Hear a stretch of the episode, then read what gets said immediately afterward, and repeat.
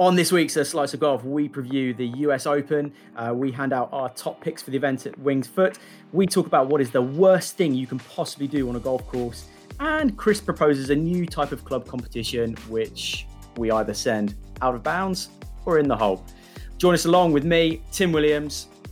Me, Ben Fowlis. And myself, Chris Wright.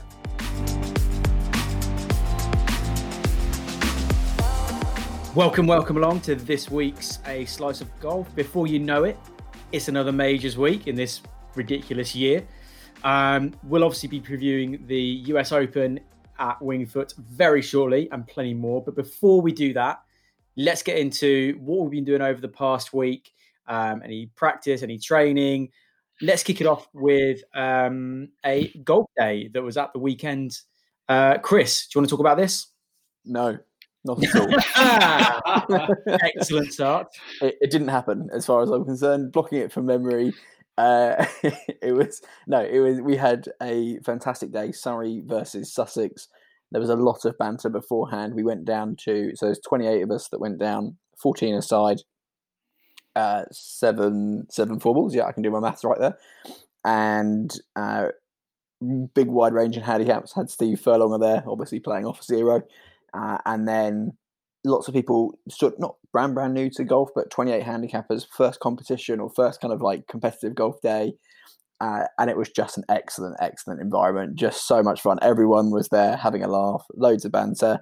Um, yeah, East Brighton Golf Club, which by the way, I don't think you two have. I definitely hadn't played it before. Have you two played East Brighton before? Nope. Hundred percent. We have to go, uh, go there and play. It was glorious. And to be fair, the guy I was playing with was a member, and he was like, "To be fair, we've absolutely lucked out on the weather here because it's right, it's right on the coast, so sea views." Which honestly, you're like, I feel like I'm in Portugal. This is glorious. It's like, but if, but if the sun isn't out and the wind is up a little bit higher than it is, it is a horrible, miserable place to be in terms of in terms of your golf. So, um, fantastic weather, glorious day. Just the whole course felt like it was uphill. I don't, remember there being a downhill at any point. In fact, there was one downhill hole. Um, yeah, Surrey. I'm Team Surrey. We got absolutely. It was a massacre. It was an absolute massacre. We um, uh, out of the seven matches, we lost six uh, and half the seventh. So. Uh, okay, right. Uh, we were lucky we had the app during the live scoring, and even after I think four holes, like when we we were, I was in the final group, and even after the four holes, I looked at it, it was just a sea of blue, which was Team Sussex. I was like, ah, this is this is already needs some already needs some strong comebacks to to come back in. Um, but oh, excellent day, really, really like absolutely fantastic in terms of my golf. I started off reasonably well. Had from an individual perspective, I was 14 points after seven, so I was kind of playing to handicap nice. new course. I was like, yeah, we're doing okay. Um, and even my playing partner Chris, he was um, playing some good golf for the first six, seven holes as well. But we were four down after seven, and I was just like, I, I don't know what we can do. Just the other the Dean and Pete who were playing against were just dovetailing perfectly. Whereas me and Chris were just going two points, two points, two points. They were just going one with three, other one with one or two, one with three, other one with one or two. I was just like, so yeah, they they were they had just they dovetailed perfectly. It was a it was quite enjoyable to watch. Like to be honest, and there was one point where I think I drained quite a good putt for I think I got my two points. I was like, yes, okay, we've got the two points on the board. And Pete was just off the green and he'd been kind of looking at it. He'd duffed the chip before. And I thought, yep, yeah, okay, I think we've got this hole. And he then chips in from like 40 yards. And I was just like, I literally for two points. I was just like, I, I, this is ridiculous. Like I can't. We we just me and Chris just couldn't couldn't couldn't compete. So, um, really really well played from uh, from our opponents, and sounds like really well played from everybody on Team Sussex. Uh, just proud of Team Surrey for going down and, and, having a laugh and losing graciously, I should say, enjoying their pints afterwards and uh, uh, and handing over the trophy. Interesting. So losing, so losing to, to, but losing to good golf, importantly. Yeah. Well, I'll say this: at at the turn, I was still on fourteen points. So okay. eight and nine, eight and nine, I I think I got in my when I realised that we were four down after seven. I think I got in my head and then started. Okay. Like I, I literally nearly killed someone on one of the holes. I can't remember who it was. Like snap hook off to the left, hit a tree, like, and that shook me up for like six more shots. And I was just like, oh no, this isn't gone well. Like, get myself sorted. Um, and then I don't think I played particularly bad, but I, I had a couple of duff tee shots, which just it's not it's not a course where you can hit a duff tee shot and recover well. Like if you hit a duff tee shot, you're in rough that's quite deep and just a nightmare to get out of. Um, really well laid out course. Really enjoyed it. Uh, but yeah, I, I struggled on the back nine. I think I picked up. I got to 27 points total. Okay. So, um, not disastrous, but just not, you're not gonna you're not gonna compete with 27 points in in a match play situation. So, uh, beaten a little bit by myself, but mainly by some very good golf from the two that we were playing against for sure. Fair enough, fair enough, and a very apparently mountainous golf course that we need to check out at some point. You were just you were describing it to us earlier as like the Himalayas. Oh, it was unbelievable. It was. It, there was one sh- the, the one downhill hole that I can remember. I was literally like, "Where's the tee pointing?" And Dean was who's the member there. He was like, "Straight down there." And I was like, "I'm sorry." Like it is literally like miles that like it's like a vertical drop like down the hill beautiful par five i think even pricey managed to get to the green in like two maybe three shots um so if he's getting close like we know Unheard of. um jokes on me i bogeyed that hole um Brilliant. uh, but yeah it was extremely hilly there was quite a few blind shots so which I definitely think helps if you'd played there before. Like there's quite a few. Okay, and even Dean was like, "Yeah, I know the pole's there, but actually aim to the left of that, and you'll get a better line into the greens." So it was nice that our opponent was talk helping us out a little bit. But I'm not.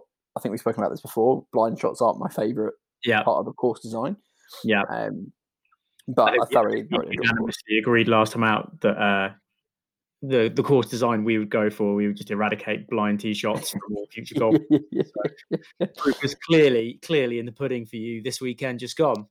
Yeah, I, d- I can't. I can't really blame the blind shots. If I'm honest, it was just some some duff shots. I, what I wasn't pleased about was my putting. I think I three putted once. Other than that, putting was really good. Short game was really good, and it needed to be because my long game was dire. Right. Okay. Okay. Straight back to the range for me this week. Very good. Speaking of which, uh, range and practices, uh, Benjamin, uh, I believe you had a lesson, didn't you? And then you've been trying to bed that in afterwards. How's that gone for you? I did. I did. So lesson was last Tuesday prior to, to, to kind of the last recording. Then I went to the range on Saturday, range again today, uh, because I've, you know, for anyone who's ever had a lesson, you will know it's not just your typical range session where it's, um, you're going to get a little pointer, which is going to change things just slightly. Um, with Turkey coming up, big trip coming up, um, it does mean we're not breaking down the whole swing and recreating it. It's just trying to tweak bits, um, but it's enough to make my golf swing go to shit and me sending balls left, right, and centre all over the driving range, which um, it's somewhat you get to a stage, you get quite consistent, and then you break it back down again, and then you get consistent again and break it back down. Problem being is that I've got a tournament with the lads I grew up with this Saturday, got another round in the diary for this Sunday, so um, I was on a, a short time frame to try and bed in these changes. Um, and it's been going Too short. you know, progressively getting better in terms of today was a lot better with the irons, but we changed a couple of bits. Um, and one of the drills we use uh, with the driver because I was hitting down on the ball. So we've now got the tee way up, de-lofted the driver a little bit, uh, and I've got to try and hit up on the ball. Now, um, one of the bits of equipment to add into the mix was, was a, a cut a half tennis ball. I was telling Chris, uh, Chris earlier on, uh, I did that cut and half tennis ball, used that uh, drill today, put the tennis ball in front of the tee, came in way too steep, hit down on the ball, fully sent a tennis ball about 100 yards down the driving range. So, Yeah. Amazing. uh, Yes. the, the lads in the bay next to me found it hilarious, made no shame in, in laughing at that. I kind of looked at it and had a little laugh at myself. Because it was, you know, that's why it's there to not do that. So that you. Great question. Did you have hit, the other half? Go. Did you have the other half of the tennis ball? Yeah, thankfully I did have the other half of the tennis ball that was in the bag, so I quickly pulled that out and made right. sure to not go anywhere near it again. So lesson learned. Um, great drill because you definitely won't be won't be doing that again. Don't want to be sending tennis balls out to the driving range. Um, so I'm going to try and get down there once again, hopefully this week before um, before the big day on, on Saturday because there's 18 of us playing. Um, I can't where? remember where. I think. Excellent. I think oh, it's, it's, back in Surrey somewhere. I think it's Pyrford. I think. Ooh, um, it's a 10 o'clock tee time, and it's ultra competitive, as you can imagine. Um, so we've got a lot of work to do. well, Low expectations this weekend. Well, you know, from a from a fellow podder point of view, I'm you know I'm sorry that you're going through a bit of a hard time trying to rebuild that swing. Of course, from a Turkey trip point of view, I'm kind of delighted because I'm not on your team for Turkey. So the fact that you're having some struggles is music to my ears right now. Um, that said, there's a lot of time to go, so I'm sure you will have everything back to working order um, before we make the trip. Um, so personally, I had a very busy week last week, so um, I wasn't able to get in my uh, obligatory uh, evening nine holes at all. Oh. Shock horror. Nor was I out on the course. Uh, nor did I get any time to go down to the range. One thing I did do, however, and I thought I'd bring this up because this this was an interesting thought when I did it. So um, I finished work latish, I think last Thursday night, and there was probably about an hour's worth of light left. So I thought, right, there's not enough time to really go to the driving range and get a quality session out of it. Um, what I'll do is I'll pop, I'll pop to, I'll pop to the club, which has um, which has putting green, chipping area, and it has some has some nets to hit, into. I thought, you know, I'll just, I'll just, I'll just hit some balls in the net just to kind of, kind of have have the motion of the swing and just so I've swung the golf club and all this kind of stuff and actually, I really, really enjoyed it. Just actually just hitting balls in the net. And I kind of stumbled across this theory, which I'd like to share with you. And you can tell me if it's absolute bollocks. Probably is, but hear me out anyway. So I've got I've got a theory that if you go to the driving range, it is way, way, way too easy to get fixated on the distance you're hitting and focusing on like the end destination of where the ball has gone.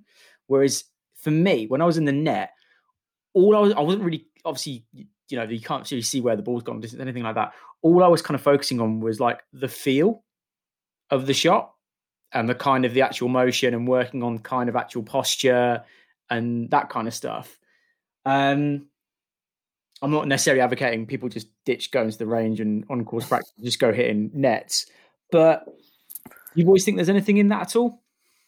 I can I can definitely I can definitely see the side of it of not getting fixated on distance because even because especially with like where I go to the range, there's the Toptracer, mm. and it's all too easy to be like, mm, that seven iron didn't go as far as the three before it. I must have been doing something wrong, uh, and get fixated on something that actually I probably don't really need to get fixated on because it was just a slightly shit shot, nothing to really worry about. Yeah. Um. However, I really like to see the shape of the shot i.e., yep. where has it gone? If it because sometimes I hit a shot, I'm like, oh, that didn't feel great, but the end result is okay. I'm like, okay, that's not a that's not a bad result. But I would I want to know, okay, was it the right shape shot? Like Steve, the coach, has always said to me, like, in your practice, try and hit different shape shots and give yourself points for each the shape shot. Don't worry about distance, just the shape of the shot. So obviously for me, if I like, and I enjoy that aspect of it, so I wouldn't necessarily, well, I definitely wouldn't get that in the net. But yeah, I totally, totally agree with not getting fixated on distance, mm. um, especially with the drills. Like some of the drills that I've, yeah, that I've got. I, you, again, some of the drills I've got, you definitely wouldn't need a range. You could definitely do it into. It's just like impact drills that you could do into the net for sure. But yeah, i for me, I'd still be. I'd, you wouldn't sell me on the net over a range. I feel like I know the yeah. answer before Ben even says it. It's all yeah, about I, I, I've got you on that all day. Don't worry about that, mate. We uh, the I don't know. I quite like the feedback of, of seeing the shot, seeing where it goes, seeing where it lands. Similar to you, Righty, it is a case of, of hitting the shape. I do feel like there must there is something in it if you are in a bit of a rut of just going back down there instead of having all of that to focus on. Just focusing on yep. hitting the ball again, because I think everyone goes through those those phases of golf where it's just not going well. You can all remember a good mm. patch of golf and it seemed like a distant memory. Well, then it might it might be a good idea just to go down and to not focus on where it's going, what it's doing, and gradually just get the swing back. Um, because no, as we just said, you can fixate on how far it is, you know, where it's gone, what it's done. Um, whereas I, th- I, think that's a, a, lot of people's problem with golf is they overthink it, and one way to, to, to overthink things even more is to have a top tracer next to you and start analysing everything here, there, and everywhere. Whereas if you're in a net, you, you don't have any of that. Now, if if I were to do it personally, I would probably have. I'd like to have like a marker, say even the drill stick up in front of me, to, so I could see where I've hit it left or right of that, and then mm. probably get the camera out as well to see what's going on with the swing. But other than that, but not, but, but not overcomplicating it or anything. You know, yeah. not overcomplicating yeah. that. You know, I love my gadgets and gizmos and and then if I could just have a projector analyze with a, with a TrackMan behind me, and then I'm fine. Yeah, that, I mean that yeah, if any club could supply that, that would actually be delightful, and I would probably be there every time. well, you could swap hitting half a tennis ball into a net rather than into the range. So you know, there you go. Save yeah, money on I mean, tennis balls. Save yeah, money I was going to say, I'd be pretty happy. It'd save me a tennis ball then. very good, very good. Right, let's have a quick, quick digest of the weekend's pros action. Um, there are a few tournaments that were out there this weekend. Um, fellas, I don't know how much you watched. Obviously, we had the Safeway Open at the weekend with Stewart Cink taking that one. Um, did you guys see any of the action from this weekend? Um, obviously, for those of you that maybe didn't see it or haven't read about it, obviously it was quite um, it was quite the day for for Cink. He had his uh, he had his son Reagan on the bag, which was mm. pretty awesome to see. That was uh, cool. Yeah. How, how, cool is that? Father son combo yeah. uh, player and caddy and he also had his wife there who has uh, is a cancer survivor. So it was it was quite you know it was quite an inspirational thing to see. Um, and then obviously the other uh, action in the, the men's game was down in Vilamoura in Portugal. We had the Portugal Masters at Dom Pedro.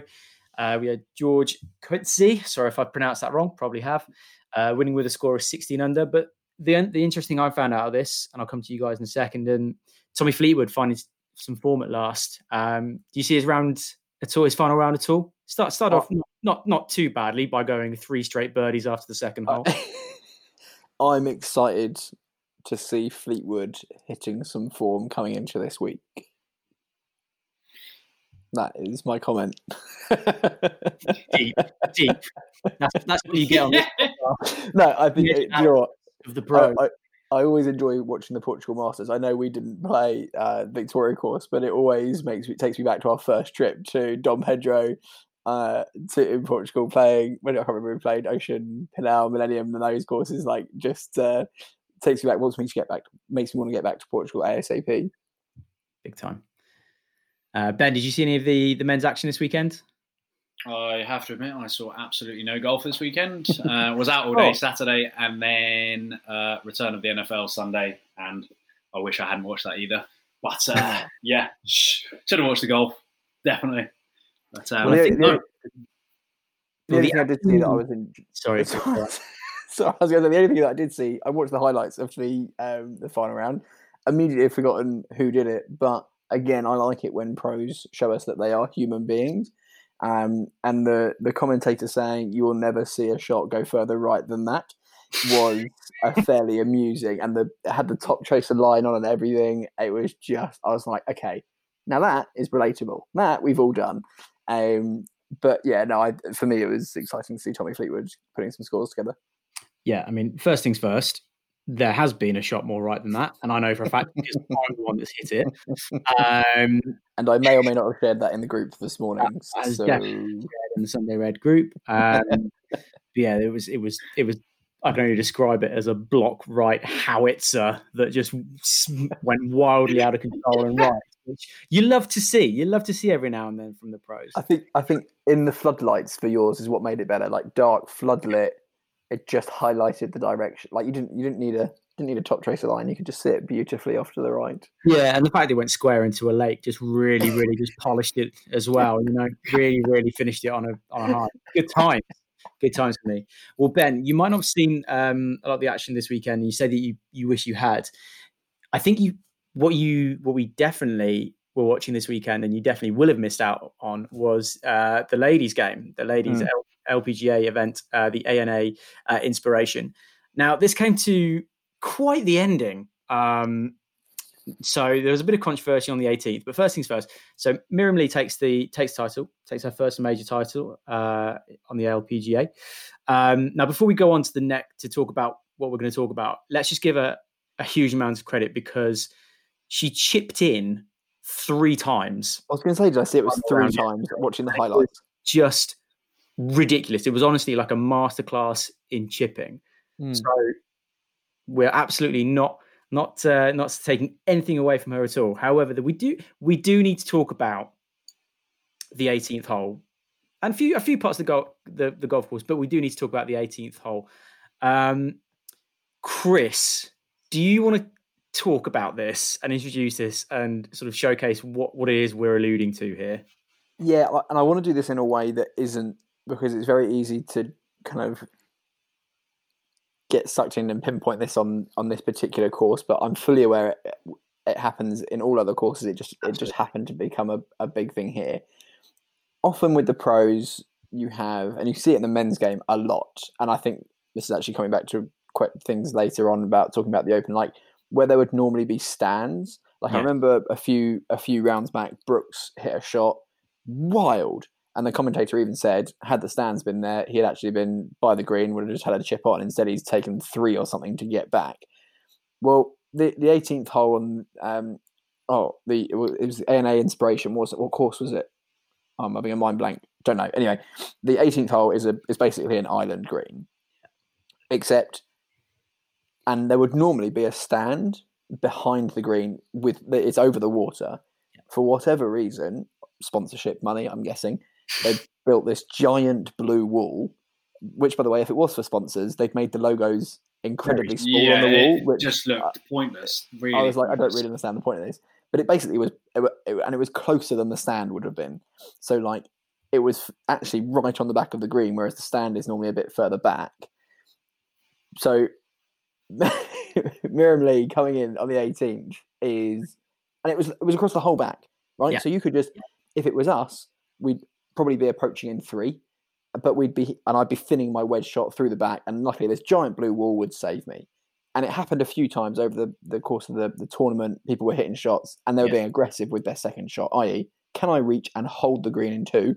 No worry about holding it because it will just hit the wall and come back. Like you're Yeah. fine. So it meant players were going for it when they probably wouldn't, or often wouldn't, or they'd be punished if they if they went long. And so Mirim Lee coming in coming on the 18th, she's two shots back off the lead, goes aggressive with her second shot, rifles into the the wall at the back, drops down, and then she just plays one of the most delightful chips you'll ever see in your life, eagles the hole, and takes it to a playoff, and then goes on and wins. And I, and, and for me, I just a bit like, mm, for a person that then comes along and plays the hole properly, i.e., doesn't use the bumpers as a as a way to get keep the ball in play. I feel like it's a bit unfair.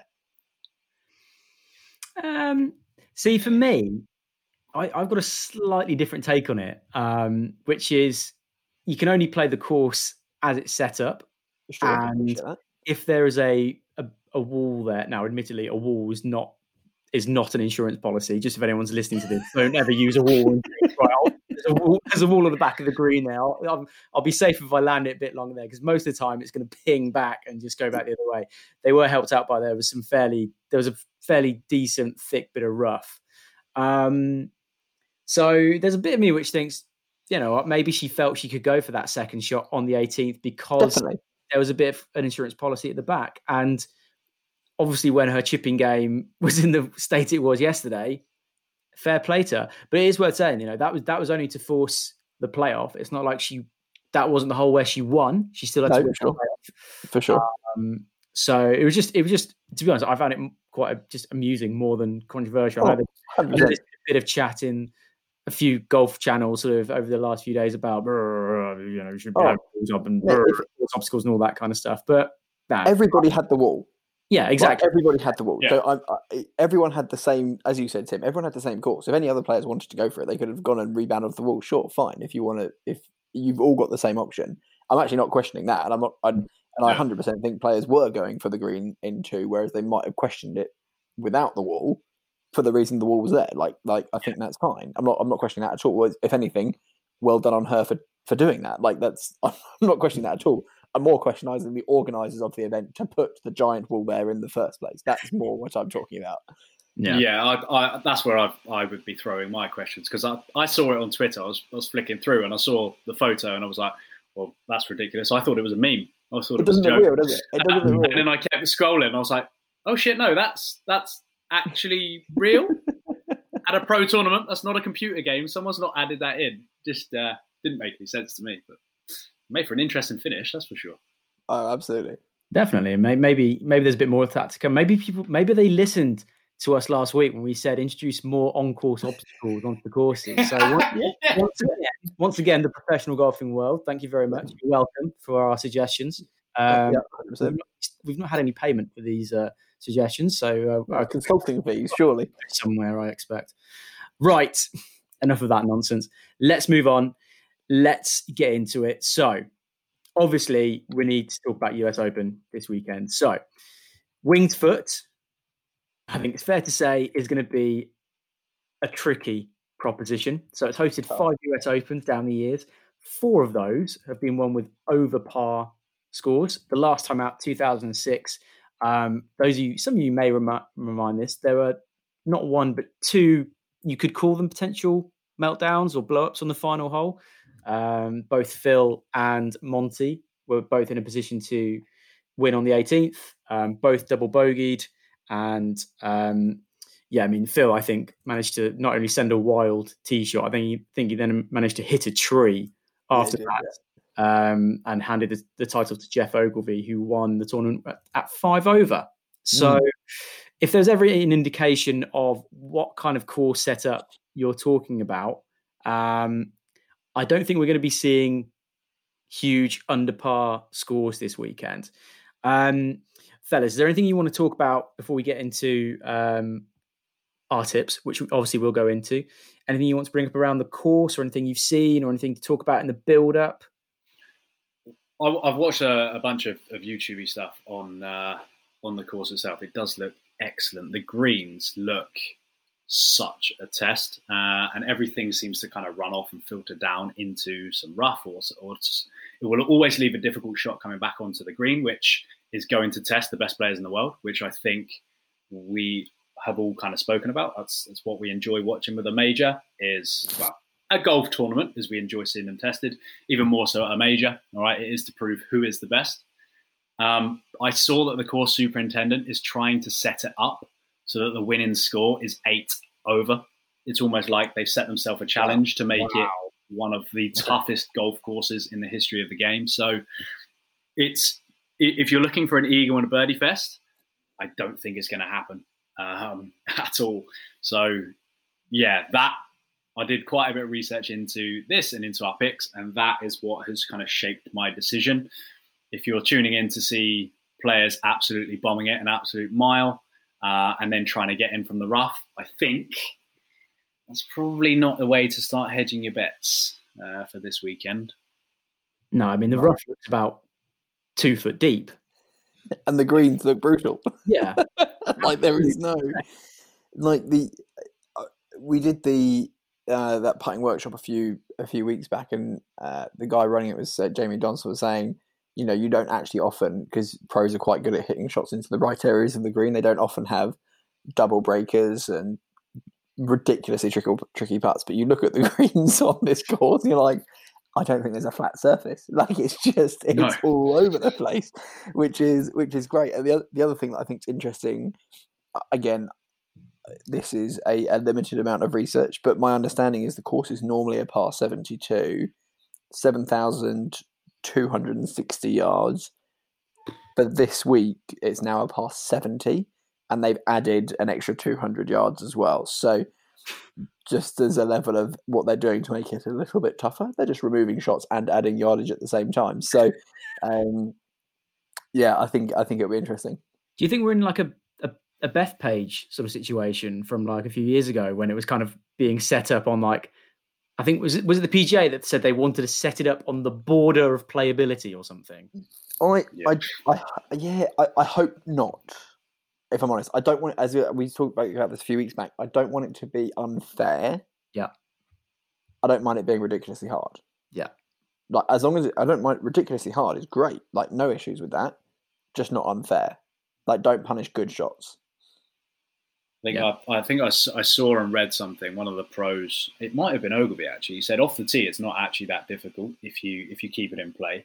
He said it's when you start getting around the, the green. Yeah, it's when you it's when you start getting up and anywhere near the greens, trying to hold the greens and get the ball on the green uh, and get it on the right spots on the green because there are so many different slopes and uh, kind of challenges once you get up there that that's where the golf course turns into the eight over par golf course. Mm. Um, you add that huge rough that they, they, they're growing in, then I think it's, it's going to be one hell of a test. Yeah.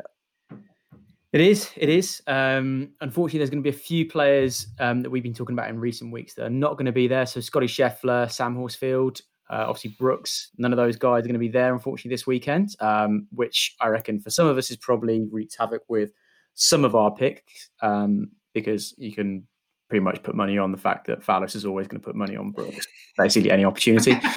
um, so let's get into it. So what we're going to do, and uh, because everything's competition, um, I just want to put out that in the predictions so far uh, on the podcast, I'm definitely winning because I've definitely predicted better than anybody else. So what we're going to do, um, we're going to pick. We're going to have three picks each. Um, one of the picks has to be from outside the top 50. So we have to have one outsider, if you like. Um, so who am I going to come to for opening picks? I'm going to come to Ben. Come on, cool. Right, I'll start. I'll start with my favourite. Start with the big boys. Um, so I'm looking at the golf course. It's gonna, re, you know, it's gonna require uh, accurate hitting off the tee. It's going to have pretty good short game. Uh, and that was where I started to look at players inside the top 15, 20 in the world.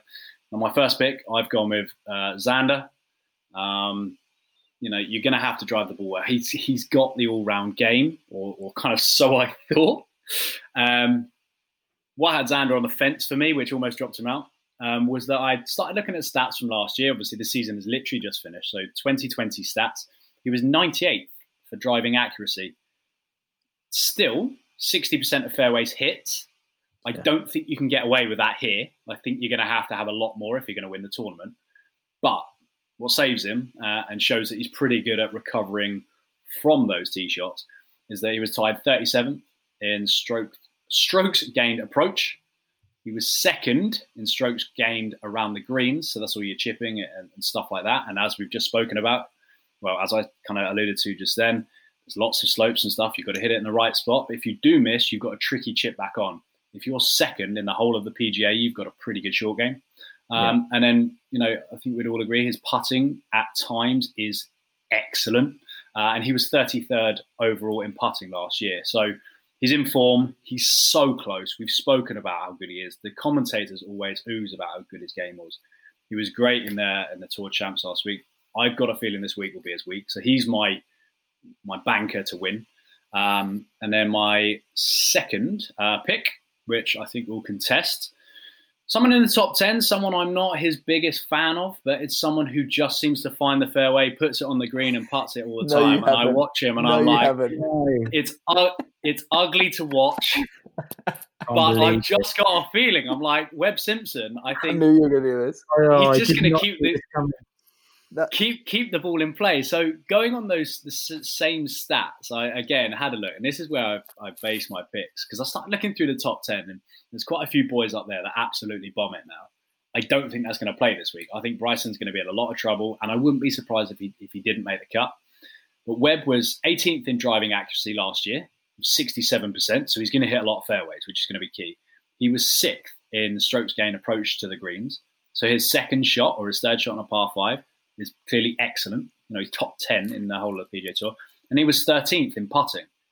So you're like, well, there's the, the, three big things for this week. Webb Simpson, I've got a feeling is going to challenge. It won't be exciting, it won't be sexy, but I've got a feeling Webb will be up there. Um, two near misses for me. Dustin, but that, I just thought, well, that's probably too obvious to go to go down that route. And then looking at the stats again, Brendon Todd or Brent Todd, as, as Tim likes to call it. uh, uh, again, looking at the stats, he was fourth last year driving accuracy and 20th in strokes gained putting. I just, it was between Webb and, and Todd, I have to admit. I just don't think he's got the big time game to pull off the big one against every single one of the best players in the world. So that was what, mm-hmm. what did it for Webb because again, it has me scratching my head how he's consistently top 10 in the world. But you watch him, he just it's because he doesn't miss fairways, and that's yeah. that's going to be key. Now, my outsider, so my top 10 shout, okay. Um, I started looking because outside the top 50, I saw Phil Mickelson's name. I was like, ah, oh, Phil. But then realised he can't hit a driver for toffee. So yeah, no he's, no. despite his wedge game being incredible, he's never going to be able to get out of the rough. So I went with. Um, or, or he'll take a driver. Someone, someone I quite like, uh, just because he wears a bucket hat and has a, an awesome mustache. I went with Joel Dahmen, who is uh, currently 61st in the world. Okay, going back through the stats, driving accuracy, he was tied 38th, which again, bear in mind, he's not top 50 in the world. So chances are he's not going to be number one at anything. He was tied 38th with Matt Fitzpatrick, which surprised me because I've got in my head that Fitzpatrick's kind of good off the tee. 64% off, off the tee. Stroke gained approach 44th, which again is above his current world ranking. Uh, putting. Now, this is where I feel like he's going to struggle. He was 120th in strokes gained putting, which sounds awful, but a young man named Rory McIlroy was 122nd, and uh, he's done all right for himself down the years. So, mm. well, well, maybe outsider, top 10, who knows if he lights it up for a week, potentially. Uh, but to be honest, mostly because he wears a bucket hat and he's got a cool mustache he goes on the list. Nice. I honestly couldn't pick anyone else. I didn't know where to go. I like you've gone scientific with your outsider. Nice. Yeah. Um, hmm, okay. It's going to annoy me because I'll come on to why it's going to annoy me in a minute. Chris, let's have your picks. Yeah, what I found amusing about this is uh, was it the PGA champs we did our picks, and I went with the same approach that Fowlis has done for this one. So I was like, it's going to be tough. People are going to need to hit fairways. And I think I went with Webb Simpson and uh, Todd, and they both, uh, I mean, they did okay, but none, they were not competing for that first place. So uh, they've immediately been sacked off my fantasy league team if we had one um, for this, and I've gone with a, a, very different style of approach. Uh, number one for me, Jon Rahm. He's won twice in the past three months, and I I don't know how accurate these facts are, uh, but I'm going to say them, and you can have a go at me next week when I've got these horribly wrong. But he's won uh, Muirfield Village, which is the second hardest venue of last year, and Olympia Fields, which is the fourth hardest course of last year. So He's already a proven winner on ridiculously tough courses within the last three months. Great stat, by the way. Very good stat. I, as if I can take credit for this, that is absolute rubbish. That's called Google for you. Um, uh, but I managed to find it, so that's that's all that matters. So the so I think that is in his favour. I think he's a proven winner at ridiculously tough courses, and for me, I'm like, okay, cool. He's he's on the form. He's been playing well. I'm going to get behind him for this. The second player, I am totally split between two players, and Fowlis. I had to check the stats because as you were going through it, I was like, hang on a minute, have I got have I got this right as well? Um, the pick I'm going with is Xander. So the pick I'm going with is Schauffele. For all the reasons that that Ben has said, but also it just he apparently does really well in US Opens. So his last finishes are fifth, sixth, and third. So he clearly can do well at a US Open, which is designed to be tough. He just hasn't gone that next level to to get the win. So um, my out uh, my one that didn't make it, but was very close to was Fleetwood. I've um with Tommy coming third last week and playing really well. And the reason I check my stats is because he has r- relatively good strokes gained off the tee, but his driving accuracy is also weak. He's six. I say weak. Sixty-one percent. He's eighty-second. Um, uh, which made me panic that I picked the wrong player there when you started going through the stats there, Fowlis. But um, but yeah, he he I would if I was allowed a third, he would be the third for sure. I think he's coming into this in a in a good run of form for sure. Um, so Rahm and Schauffele, those are my two. My outside the top fifty, I was when I looked at the European Tour leaderboard, I couldn't believe that this guy wasn't even in Portugal. I was like, why isn't he in Portugal? Why isn't he playing? Turns out because he's gone across to gone across to play in the US Open this week. Yeah. Right, understand that. Um, do I think he's going to win? No. Uh, but am I dead excited to see how he does? Yes, and that's Rasmus Højgaard, ranked 66, 66th at the moment, winning on the European Tour. I'm excited to see how he does up against everybody, the best players in the world on the PGA Tour. Um, I think it will just be it'll be exciting to see him compete. What is he, 19 years old? Yeah. Um, crushing it on the European Tour. Want to see how he does on the on on the US Open for sure. I, it's someone who I'll be paying attention to. Well, I'll tell you what. I mean, he's he's hundred to one, so it's not a it's not a ridiculous shout. It's At not a ridiculous shout, no. No. Um, and then I did see it did make me smile when I saw Phil Mickelson ranked at 53, and I thought, Phil, really? And then I was like, no, can't keep the ball in in play. He's you know, it's just not gonna. I, I predict he's just not going to do very well. If it was fairway everywhere, he'd probably do all right. But uh, If there was Not- a crowd not there, with- trampling it all down and making the rough Yeah. flat, I'd I'd I'd probably put him up there. But no, not with no no fans crushing down the, the rough for him. No, Fair, fair. Timbo. Right. On to mine, and this is why I'm annoyed. So my um, my number one pick for this weekend, and because I think the name of the game this weekend is going to be unflashy, consistent, find your fairways, get your greens in regulation. Webb Simpson is my is, he is my pick. I, I, I can't go past him. I cannot believe this. I can't go past him. You leave, again, you go to stats. You know, seventy-one percent greens in regulation. Yeah, He hits sixty-seven percent fairways. His putting, we've already talked about, is excellent. I don't think it's it's not going to be a week a weekend for the big hitters and the longest hitters and all that kind of stuff. It's about accuracy and stick staying in it. Um, I just I I, I, think it's going to be a lot psychological, like being able to stick Yeah. with the course and being Yeah. able to not get beaten up by it. I think of all the players in that top 10 at the moment, I think this probably does suit. It, it probably is Webb Simpson. So not only is he my pick, he's my number one pick, which um, I know will surprise you too. Um, my second pick won't surprise you at all because obviously it's going to be one of two, and it's Xander.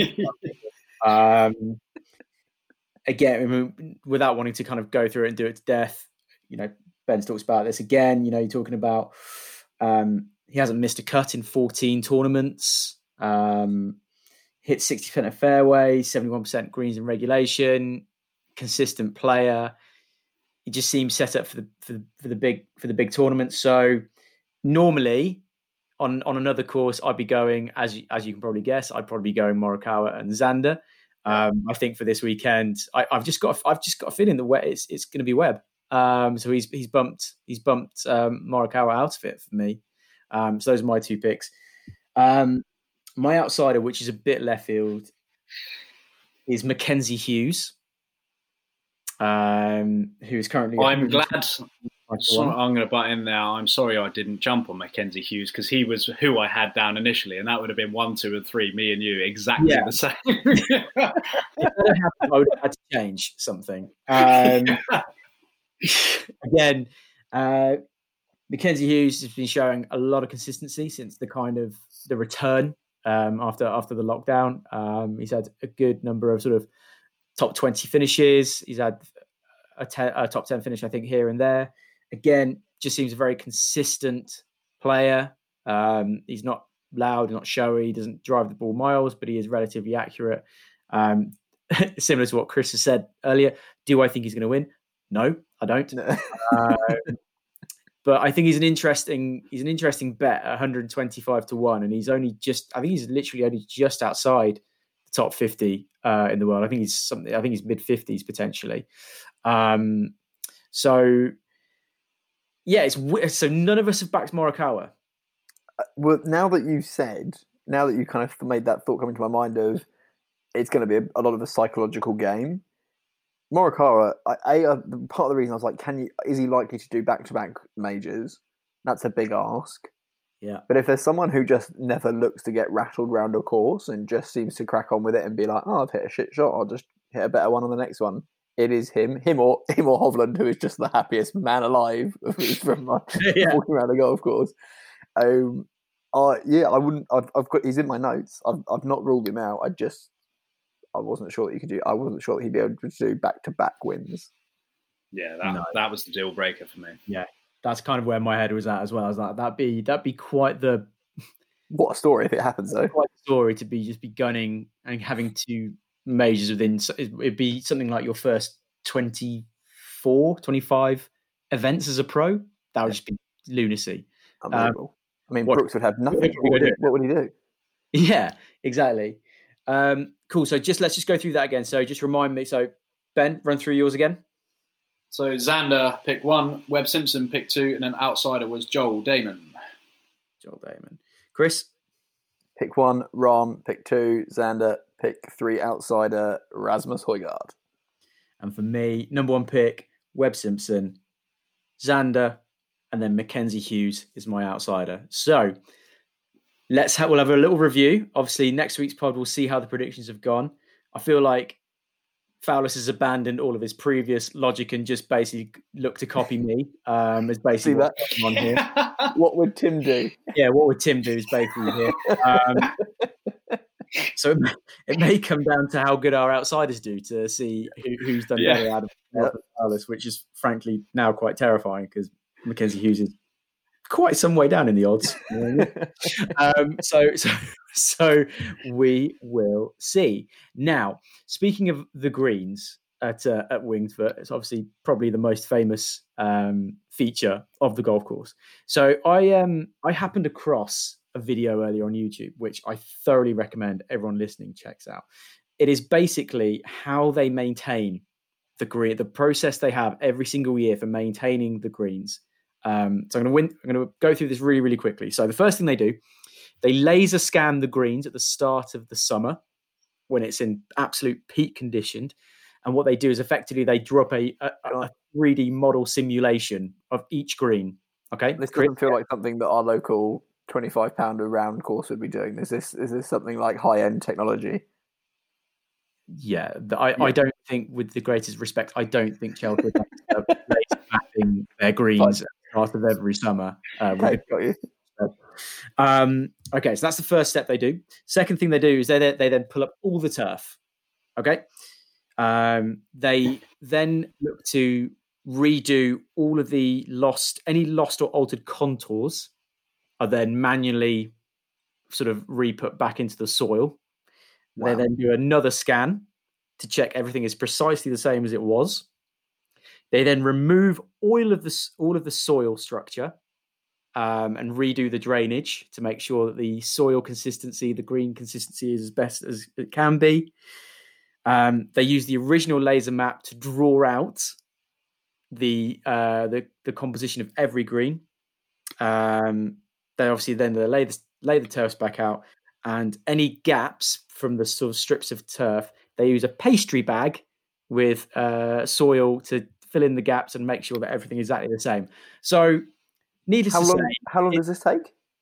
uh, it takes them a while to be fair. I mean, it's, it's a fairly laborious process. I don't know if they do it every single year, but it's basically every time they decide to kind of redo their greens, which a club like Winged Foot, I'm assuming they do it fairly regularly, being at its standing. So go and check it out if you haven't. Now, basically, why am I What's it, what's it called? How? What, what's the video called? Have you got a name? Uh, I think it's something like um, how the how the how the winged foot greens are rebuilt or something like Fine. that. It's, I think it's a PGA video. Se- send me the Um, link, and I'll send it out in an email when we send out the, the link to the pod. So anyway, why am I why am I just rambling on about uh, about all of this? Well, it got me to thinking that obviously quite a lot of love, care, consideration has gone into this particular element uh, uh, of the golf course. And to be honest, this happens on a lot of golf courses. All golf courses are looked after, and um, you know we should treat them with respect. Um, that said, I wanted to put it out there. What, what is our thinking? What do we think is the worst thing you can do to a golf course? Not on a golf course, to the golf course. Okay. Now, this is obviously we're going to be not advocating any of these behaviors are done whatsoever. We're saying what's the what's the really kind of rogue, really really shitty thing. Just don't do it. Um, I want only one thing. I want one nomination from each of you. Who'd like to go first for the worst possible thing you can do to a golf course and you should never do? Chris. Sure, but I I might have I have to ask a question because mine might not be allowed.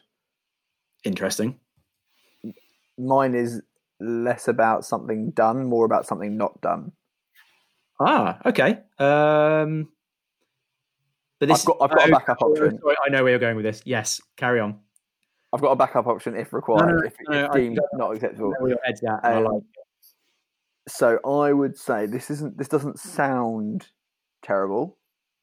This doesn't sound it's not you know, it's not a someone's had a meltdown and snapped a club around a tree or whatever. This is more of an action of something they're not doing, and that's repairing pitch marks on a green. Yep. And obviously, you don't repair one pitch mark, sure, not the end of the world. However, uh, Tim, I'm sure it was you who, uh, in a previous episode or, or, or sent us a, a message sharing us the stats on this. I can't find the stats for the life of me, um, but I've got a picture that um, one of you sent through, which is, shall I read it out for you? Yep. The average number of ball marks made on a green per round is eight per golfer. They've obviously not played with any of us because there's no chance we hit that many greens from that far out. um, but assuming only 130 rounds are played each day on your course, your greens receive 1,040 impressions daily. That's 31,000 per month, or more than 374,000 per year. Impressions on a green, like can you? And that's all the little, the dents, the dip, whatever coming in on the green. And if you didn't repair those, your greens would be in pieces. Right, they would just be like they would be in awful, awful, awful condition. So uh, I took this idea and uh, I I went I messaged a uh, we'll, we'll- we'll keep their we'll keep them uh, anonymous for the time being. We'll call them a secret greenkeeper, uh, and said and asked this question and said, from your perspective, what's the worst thing? Uh, and the most frustrating thing, by far and above, was pitch marks not being repaired obviously from a complete damage point of view like in one incident not the not the most difficult thing to repair but by far the most frustrating thing for a greenkeeper or for this greenkeeper i should say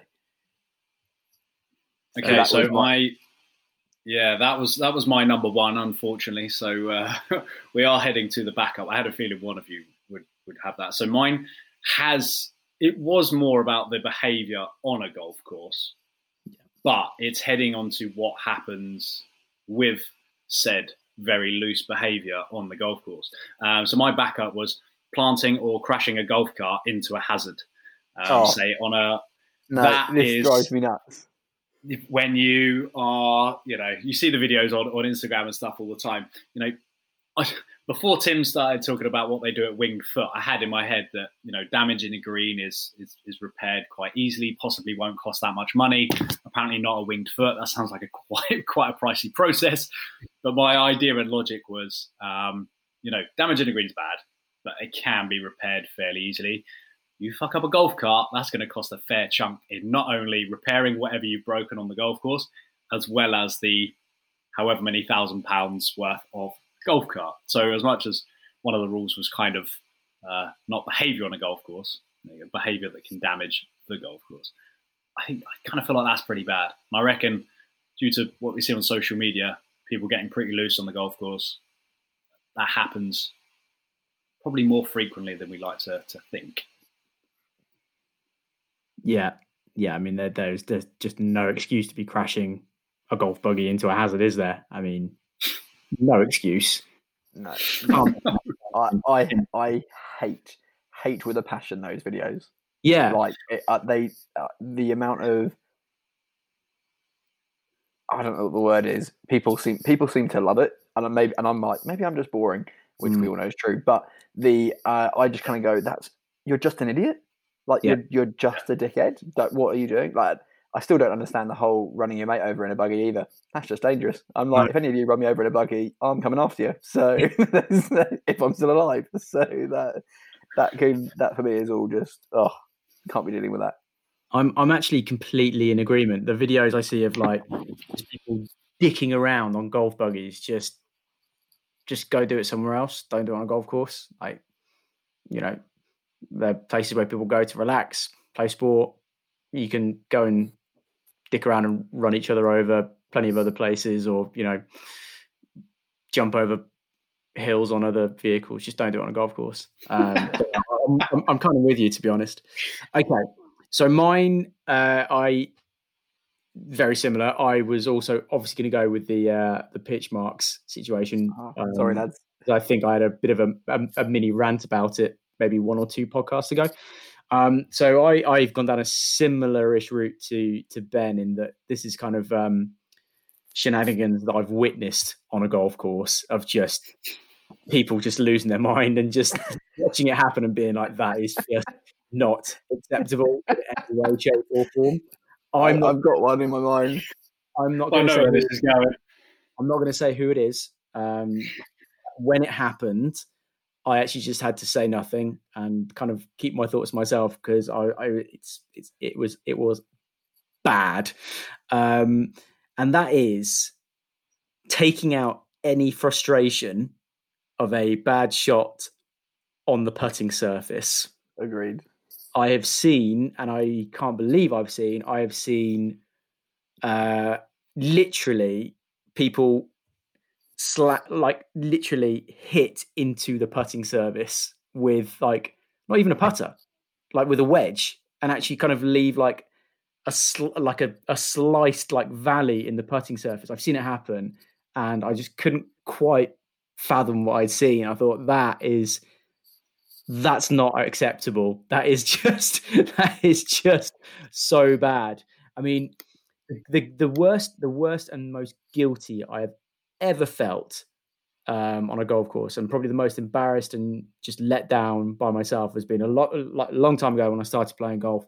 Um, I think it was like the end of at the end of a round. I played really really badly. I was really annoyed, and I think I was by I, think I was just off the green in like the rough by the green. And I'd gone to kind of just needed to chip on, and I absolutely like duffed um, the chip. And I think I literally just kicked my ball, and I just and even there, like actually kicking that's, in the rough. That's your worst. You've just kicked your ball into the rough. I mean, to be fair, because it was the 18th, it was potentially in view of people, and I just thought I've never been so ashamed of like my actions on a golf course. That is I think that's probably the, the worst thing I've done. Oh. And, and, I mean, someone taking out frustration, but taking out on the putting surface with either like a putter slam or hitting the club into the putting surface, not acceptable. Not, not acceptable. Not. I've, do not do I've, it. I've witnessed a putter slam, and I've also wit- and I've and unfortunately I have to say more than more than once. And I've also witnessed one where you, there's the and you see and unfortunately you see it on the pros where like they'll they'll slam their putter down and it lands flat on the surface and even that I'm like hmm probably should mm. be careful with that. Yep. I've seen someone do a putter slam and clearly totally unintentionally break the surface of the green like mm. toe of the putter just went straight into the green and the amount of immediate guilt that came across on their face I was just like I know you feel bad you should feel bad because that was ludicrous behavior um, but I, I, but I agree with you. Like, don't don't damage that. I think I'm surprised you haven't had a club throw. I've definitely had a club throw in my younger in my younger days and bent the putter. We like, but again, not on the green. Like, I'm always very. It sounds really silly. I'd always be very careful on the green. Take take the frustration out somewhere else. Like, don't don't yeah. it on the green. Like, do you know what I mean? If, if you if you're like in in the heather, I think you know having if you if you're in the heather and you've like had a bit of a club throw or a bit of a frustrated swipe. I think that's one thing. I mean, you're going to lose your club in the heather. Like you lose your ball, right? Don't throw your club in the heather. But yeah, I think I think we can probably agree unanimously that the green is just that. That's the green. That, is, the green. Is, I mean, can't be. You can't be damaging the green. It, it, it, takes us back to. Do you remember that video of, you know, when you picture like Sergio Garcia just like an absolute meltdown yeah. in the bunker? Unbelievable. just hits a bad shot, just seven or eight swipes to the bunker. I'm just like, you can't do that. That's not acceptable. Oh, and I just think you, if the if you, unfortunately, you see the pros doing it, and it does not, it doesn't make it okay, but it, it, it people go, oh, Sergio does it, you know. Yep. Why is it that much of an issue if I do it? So I think there is that element. There's a little bit of that, but ultimately, I'm just like, we all need to get better at just controlling our uh, yeah. emotions and our temper. And uh, as soon as we've done that, you're not going to have a good round. There's no way you recover from a moment like that. no, no, very, very difficult to recover from a seven swipes of a bunker or club throw, club snap, club buried in the in the ground. Yeah. Just... Are, are, there any other examples you can think of in the pros? I'm trying to think of now for any off the top of my head. I know Bryson had a couple of, but he had his is more whiny at cameramen and stuff. Yeah, yeah. His, oh. his more his on course behaviour and moaning at marshals and wanting second opinions and or or complaining that there's an ant on his ball. Yeah. Can, can just... I just add something? I saw when talking about the repairing pitch marks. So, so basically, this should be an advert for everyone. Re- please repair your pitch marks. Um, one golf club, however, for whatever reason, the golf club wasn't actually mentioned. It just mentioned it was part of the Troon group. Um, if you are, they had an incentive. If you are caught on, caught, and I don't know what the definition of caught was. I don't know if like any of us three could film each other, but caught repairing a pitch mark, and you were tagged on social media, you'd get a free beer at the end. Really? Yeah. yeah, yeah, yeah. They were like, and the article was basically saying we should stop trying to embarrass people into following rules. He's like, they were mm. like basically saying golf has enough rules. We make people feel crap enough as it is in this sport. Why do we need another thing? Why don't we just positively reinforce behavior? So we've gone down the route of anyone, anyone being caught on social media repairing pitch marks will get yeah. a free beer at the end of the round, which I thought was quite a cool uh, even if it was just a PR stunt, quite a cool, uh, quite a cool idea. No, big fan of we've, that. We've, we've spoken about it before. I'm sorry to harp on about pitch repair marks. Why do golf clubs just not give them away, the pitch repair mark tool? Because an excuse I for a lot of people. Do, but... just, just give them away. They're so cheap. Just the little plastic ones. They're going to save your greenkeepers and, and the club itself a lot of money in the long run. If you own a yeah, golf I... club, just give, give away pitch repair marks on the first tee. I don't even know. I, I, I, I accept when you first start, it might be a bit like, okay, I've just never thought. I didn't know this was a thing. Like if you genuinely just you're brand new to the game, you just didn't know it was a thing. Beyond that, the only time that I can even think that I am is when I hit an approach. I walk up to it, I genuinely can't see it. And what I normally do is feel really guilty that I can't find mine, that I try and find and repair another one. like, yeah. do you know what I mean? But it's but not a bad way to do it, though. To be fair, yeah. I, mean, I think, I think, you know, yeah, you can have a, uh, a, like a proper divot repair tool. I mean, ultimately, you can use a tee. You can use a tee. There's, it's not difficult to fix a, a, a divot. It really isn't. No, agreed. Um, so pitch mark. Yeah. People just just just fix your fix your divots. Don't be don't Sorry. be hitting the green. Um, divots and and and pitch marks divots and pitch marks. Pitch marks, yeah. And, and don't and, and, don't drive buggies into hazards. There you go. Don't, don't, don't yeah. Don't take divots in the green. right. So the final thing to talk about this week is a welcome return to a feature that we've not had for a little while. Uh, Chris, have you designed this this week, or is this oh. Ben designed this this no, week? No, this is this is all me. Okay, Chris, I'm going to hand over to you for this very, very cherished return of a feature. Go. In the hole or out of bounds? We're bringing Yay! it back. We're bringing it back, ladies and gentlemen. Um, I can't remember if Fowlis actually had an in the hole idea, or if they were all out of bounds ideas. I can't. There was there was a few. Um, so my my idea is actually somewhat inspired after someone posted in in the group and they it was just a one line post and it said handicaps keep golf social not competitive. All competitions should be played against scratch. Which i know there are obviously scratch competitions out there even for amateurs um, and anyone literally anyone can enter because it is just physically whoever scores better on the day. And i do understand why people could get frustrated with ha- high handicaps winning, i.e., you're playing off eight and you get beaten by a 28 handicapper on your club comp. Like I, I understand that, even though the eight handicapper has scored eight over and the 28 handicapper has scored 23 over. Like I understand why people could get frustrated about that because they're physically like, I literally played better, I scored better, and I've lost. Like that doesn't. I understand why that could be frustrating. So my pitch is this always keep your handicap like for us like as a group i think having your handicaps is a, an awesome way to keep competitions. I actually dis- i actually do think it does make it competitive so i disagree with that part of the statement but keep that. However every other sport has leagues. Mm-hmm. and if you're shit you're in the lower leagues. If you're good you're in the higher leagues. And if you're starting out, you're in the lower league. no, no, I was always I was always shit at football, and. I, I was always in the lower leagues. Like when when you're playing in when you're playing in West Surrey Division Seven, you're miles and miles away from the Premiership, aren't you? So, um, I think what what my idea is is having whether it's leagues, whatever it looks like, but you are like squash do this really well. You have t- ten people in your league you you might start off being placed in a league based on what your handicap is, but then it is all done to scratch. Match play, stroke play, whatever you want to do. Like there could be us three and the everybody else in our little group, but it's played to scratch. So the person you and there's relegation, there's promotion, there's all of that. You can go up leagues, you can go down leagues, but it's all based on scratch. It's not based on handicap. You are literally just in the league based, and you get relegated if you don't score well and you get promoted if you do.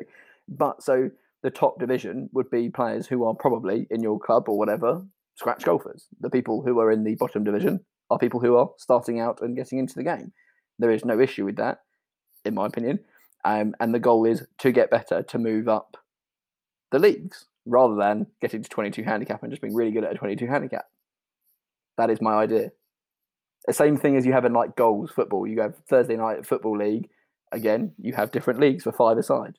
That kind of principle. Now, do you jump from one league to the other once you hit a certain uh, band of handicaps? So, say I go from 20 and I'm currently in the 20 to 30 range, and I drop to 19. Am I then suddenly promoted, or have I got to win a certain number right. of? You've got to win. Like there would be set seasons, so you might have like a spring season, and you would compete through the spring season. And if at the end of the spring, irrelevant of what your handicap is, because your handicap could be, be like, let's say your handicap's an 18, but in when you play your comp rounds in that in that division, you just don't never get close. You stay in that division. Okay. Do what if I score all of my good rounds in non-competition play? So my handicap tumbles. I'm all of a sudden playing off of eight but I'm in the 20 to 30 category. But because all my good rounds have not been in competition, I'm stuck playing against people that I don't want to play with. No, if if you're beating them or scoring better than week in week out, at the end of the season you'll be promoted. Yeah. So it's not done. It's not just done on handicap. Handicap might be used. I say handicap might be used to put you in at the beginning. If you're winning, you'll get promoted. If you're losing, you'll get relegated. It's just what you score. So is the, is the and, thinking here this would replace like the club competition that effectively no, uh, comp would be you'd have like at the end of the year you'd have a division one two three four five six seven champion? So i don't think it would replace the major competition right? I still think that it would never replace those the traditional club comps. Mm. i would definitely this is but yes in essence you would have a division one a division two a division three a division four champ relegated situation at the end of it. And you might call it a spring season, a summer season, a winter season, so that there was more moving around rather than being in one thing the whole year. Yeah. Um, but yeah, and and because I know that there are competitions within clubs where they say handicaps of nine or above are in this one, and handicaps of ten or below are in this one. But I would like something more like structured, if that makes sense. So I'm going to go in with my thoughts on this because I've got a few. Go. Um, I totally know and see where you're coming from on like the like tennis leagues, squash leagues, all those clubs are set up this way, and I think there is merit in it because I think it probably would present some quite competitive matches. Um, the counter to it, from my point of view, would be a few things. Firstly, I think I think golf is something where your form fluctuates so much across a period of time, whether it be six months, two months, three months. I I feel, and I've got no I've got no science to base this on whatsoever. I feel like your how well you're playing golf can fluctuate more than how well you're playing like tennis or squash or something like that. I've got nothing to back that on, just a, just a personal opinion. And the other thing I'd say is, So wait, I- why is that a bad thing? huh? Why is that a bad thing? Well, because I think you need to cater for that in club competitions a little bit more. As in, you could be like an an eight handicapper, but you could be going through an absolutely horrendous run of form. Or you, or to, to Ben's point, you could be a twenty handicapper who is progressing really, really, really quickly, having just started, having just like picked the game up a year ago or something like that. But Okay. surely the goal is to be consistent. Like It the best is. golfer should It be a consistent golfer. I don't know if I'd want to necessarily, if you think about it, if you start off in like League Six, right, and Which you're saying yeah. competitions are played annually, that's six years to get to the top league. No, no, you might. Yeah, I'm not saying it's a set year. You could have a spring season, so it could be. But I mean, Right. okay, let's say you do it twice a year. It's still three years to get. Sure. Yeah. Okay.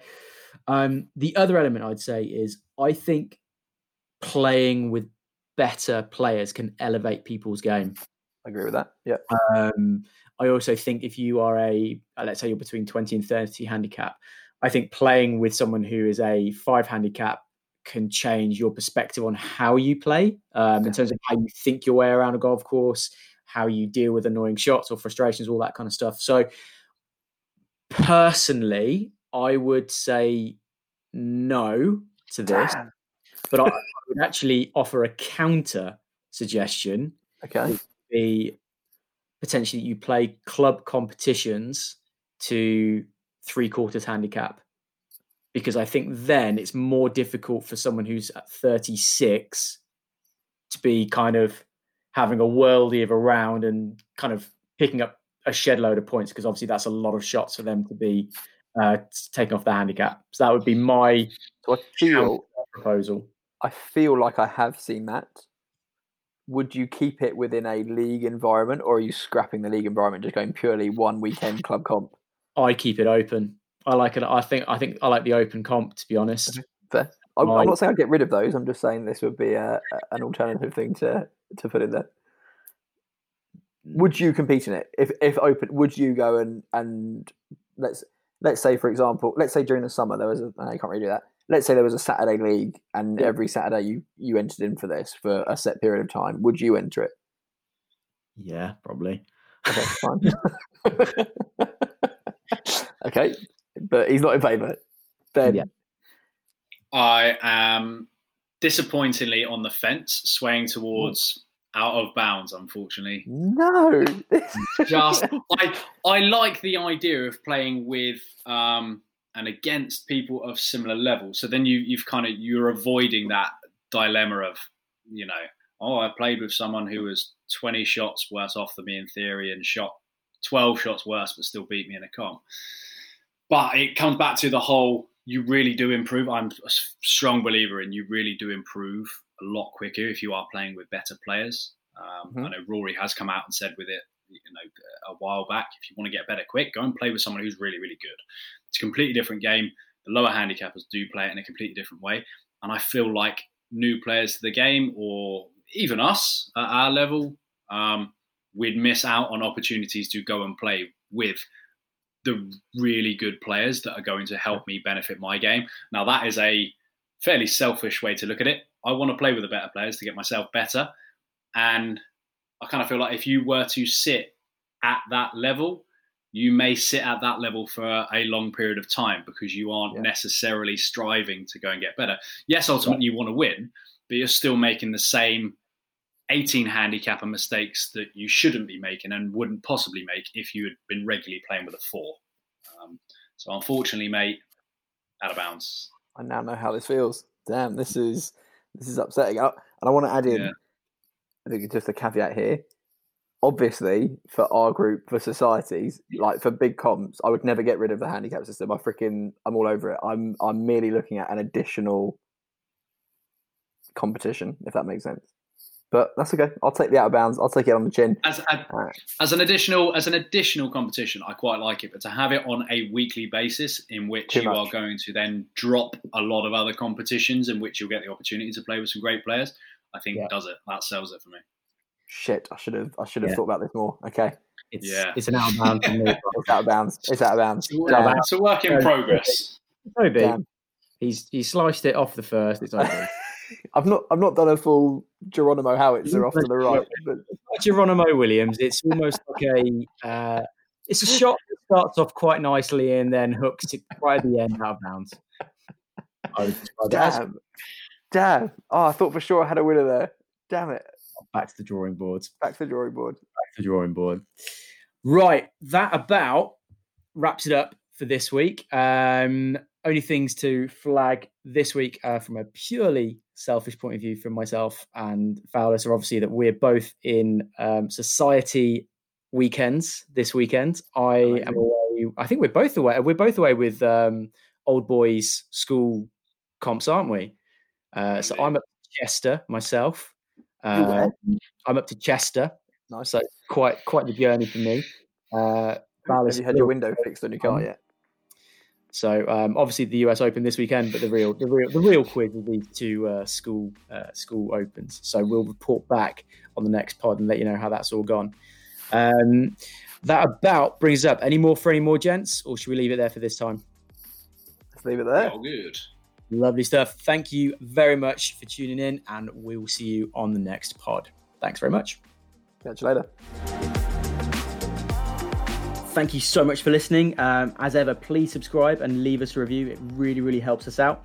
Um, as ever, the podcast is brought to you by TourChamp, where you can create leagues and competition with your mates, uh, including your very own Race to Dubai style event. Check it out at tourchamp.co. And also by Sunday Red Golf, the best golf club on the planet. Uh, you can meet, meet like minded golfers, attend competitions, tuition days, and a lot more. Go check it out at sundayredgolf.co.uk.